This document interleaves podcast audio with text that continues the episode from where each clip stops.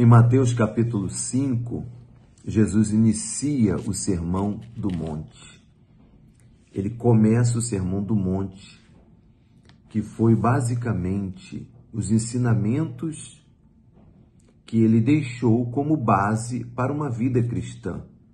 Alguns acreditam que esse Sermão do Monte é somente para viver em um outro futuro, que é impossível viver agora.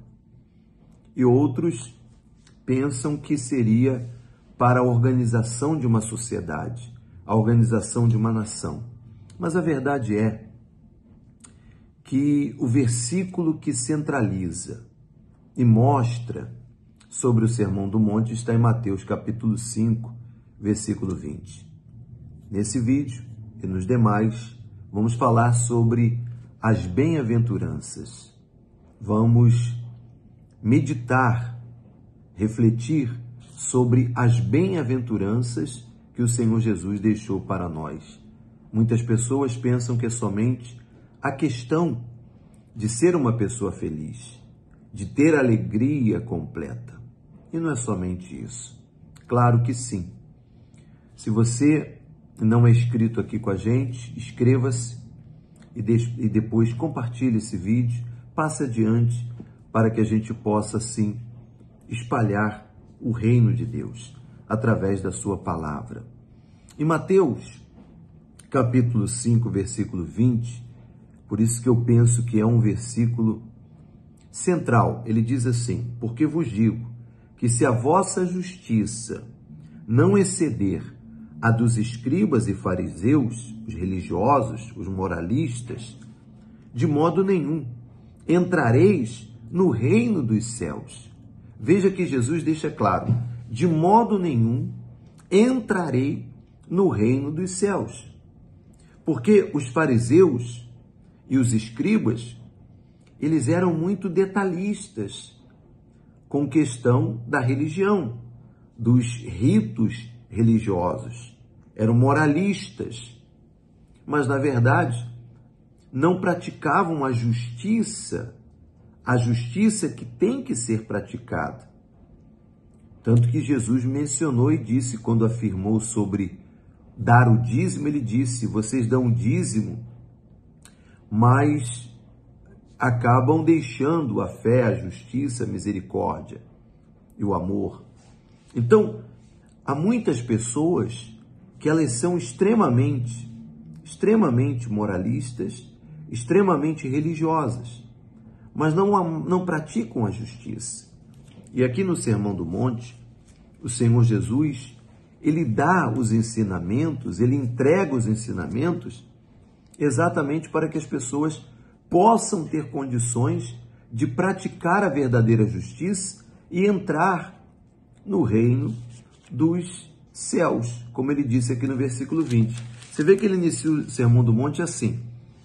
O Mateus escreve assim: Jesus, vendo as multidões, subiu ao monte, e assentando-se, os seus discípulos aproximaram-se dele. E Jesus, abrindo a boca, os ensinava, dizendo, ele começa: bem-aventurados os pobres em espírito, pois deles é o reino dos céus. Então, vamos falar já sobre essa, entre aspas, pobreza em espírito, que na verdade Jesus está falando da humildade. Se eu não falar nesse vídeo, eu falo no próximo. Mas quando Jesus fala ele abriu a boca para falar bem-aventurado, as pessoas se alertaram, porque essa alegria completa só se dava na cabeça das pessoas aos deuses ou àqueles que já estavam mortos. Porque quando se fala de bem-aventurança, no latim significa beatus, ou bem-atitude, ou seja, boas atitudes. É você viver de fato o cristianismo, é você viver de fato uma atitude que seja agradável a Deus, para que você possa ser feliz em todos os aspectos e sentidos. Ou seja, não há como o ser humano encontrar a felicidade completa se ele não tem essa felicidade dentro de si, se ele não cumpre a justiça de Deus em sua vida, em suas atitudes. Por isso que ele diz, bem-aventurados, ou seja, bem-atitude. Essa palavra significava muito forte. Eu estou aqui lendo um dos livros para os que ouviam Jesus, porque se falava de uma alegria divina e perfeita. Então, você veja que muitas pessoas pensam, mas isso é possível? É possível. Quando, por exemplo, você tem um encontro, uma experiência com o Senhor Jesus, porque houve uma entrega, houve uma conversão, houve um arrependimento e uma conversão, e você recebe o Espírito Santo, Jesus afirmou, através de João, que a alegria seria completa. Que a alegria seria completa. E essa alegria que você precisa ter.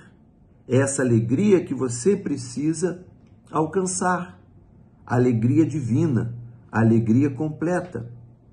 Mas isso não virá se você não tem essas boas atitudes, podemos dizer assim. Veja que ele disse em João 15, versículo 11, tenho-vos dito essas palavras, para que a minha alegria permaneça em vós, e a vossa felicidade seja completa. Então, quando a pessoa passa a praticar as palavras de Deus, os ensinamentos de Jesus, a alegria dela passa a ser completa. Por quê? Porque a partir do momento que você crê em Jesus, entrega-se a Ele, arrepende-se dos seus pecados, abandona os seus erros e você passa a praticar os ensinamentos de Jesus, crendo nele, o Espírito Santo passa a habitar em seu ser, no seu ser. E essa alegria passa a ser completa. É essa alegria que você necessita. Agora, falando de bem-aventurança, não é só em termos de alegria completa, de alegria divina, ou de felicidade, ser feliz. Ah, bem-aventurado é ser feliz. É mais do que isso. Então, você passa a receber essa alegria completa quando você tem essas boas atitudes.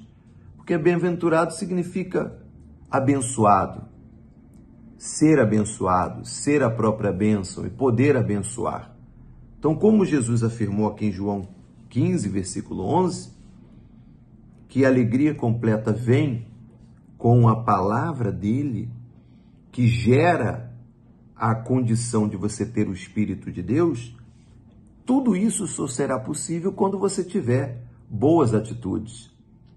Como falamos no início, significa, bem-aventurança significa beatos, bem-atitude, ou seja, quando você tem as atitudes de praticar o que Jesus ensinou no Sermão do Monte, nas bem-aventuranças, seguramente que você alcançará essa alegria divina e completa, que vem da manifestação do Espírito de Deus, tá bom?